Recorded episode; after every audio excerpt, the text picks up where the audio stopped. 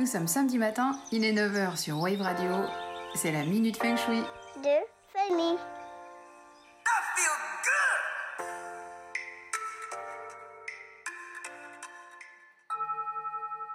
Aujourd'hui, j'aimerais vous parler de la musique.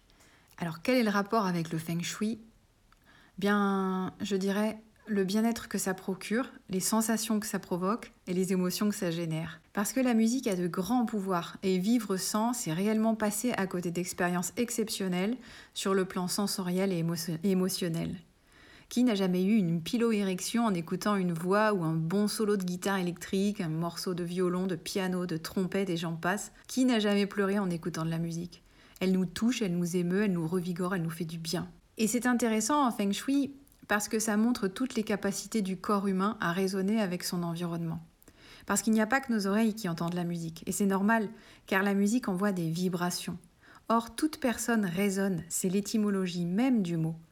Notre corps réagit ainsi aux vibrations sonores qui rentrent en résonance avec lui. Les tissus et organes se mettent à vibrer très finement lorsqu'ils sont touchés par les sons dont la fréquence est en accord avec eux. Bref, quand on rentre en résonance avec une musique, on vibre, c'est-à-dire que ça nous fait frémir, comme si notre corps recevait une information qui lui faisait du bien ou en tout cas qui le réveille. Toutes les parties de notre corps sont susceptibles d'être mobilisées en fonction de la hauteur et du timbre de ces sons sachant que ces sons ne résonnent pas à un seul endroit.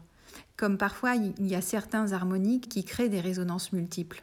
Parfois, on a même l'impression que le corps vibre comme un gong ou un tambour, c'est magique. On dit que les notes graves résonnent dans le bas du corps, tandis que les notes aiguës résonnent dans la tête et les notes moyennes dans la poitrine. La sensation de résonance que nous éprouvons est encore plus forte lorsque nous émettons nous-mêmes le son avec notre propre voix, car en plus de la propagation par l'air, la voix est transmise dans le corps à travers les os et les liquides et peut atteindre plus facilement nos tissus et nos organes.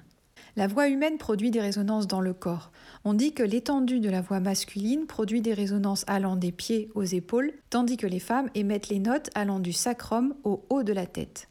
C'est d'ailleurs à partir de ces observations que M.L. Osher a développé sa méthodologie d'harmonisation physique et psychique par la voix qu'on appelle la psychophonie.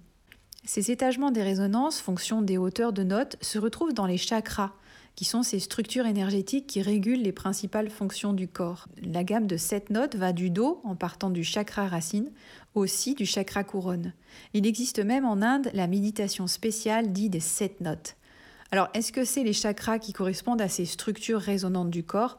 On peut faire l'expérience nous-mêmes en fredonnant des notes, bouche fermée, et voir quelle partie de votre corps ça fait vibrer. Chanter, même seulement émettre des sons, tels que des voyelles ou des onomatopées, comme dans les traditionnels chants mongols, est une façon de, masser, de réveiller et d'harmoniser les tissus endormis ou encombrés ou privés d'énergie. Ce n'est pas pour rien que la musique est utilisée dans le traitement des maladies mentales.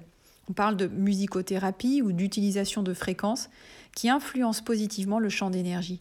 En fait, la musique a un effet curatif grâce à son effet relaxant. En fait, elle réduit le cortisol, l'hormone du stress, et stimule la libération d'endorphines, euh, parce qu'elle a un effet sédatif.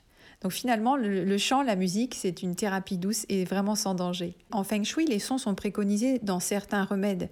C'est ici le carillon qui réveille le chi d'un espace, c'est le doux bruit de l'eau d'une fontaine qui va booster un secteur de vie, ou c'est aussi l'utilisation du souffle et la préconisation de l'utilisation du souffle pour la méditation, c'est-à-dire pour vivre la pleine conscience de l'instant, de l'ici et maintenant qui rend si vivant. La musique, c'est bon pour la santé ça active le cerveau droit qui est peu sollicité, qui développe la créativité, l'intuition, la confiance en soi et la mémoire. Et puis surtout, ça fait du bien.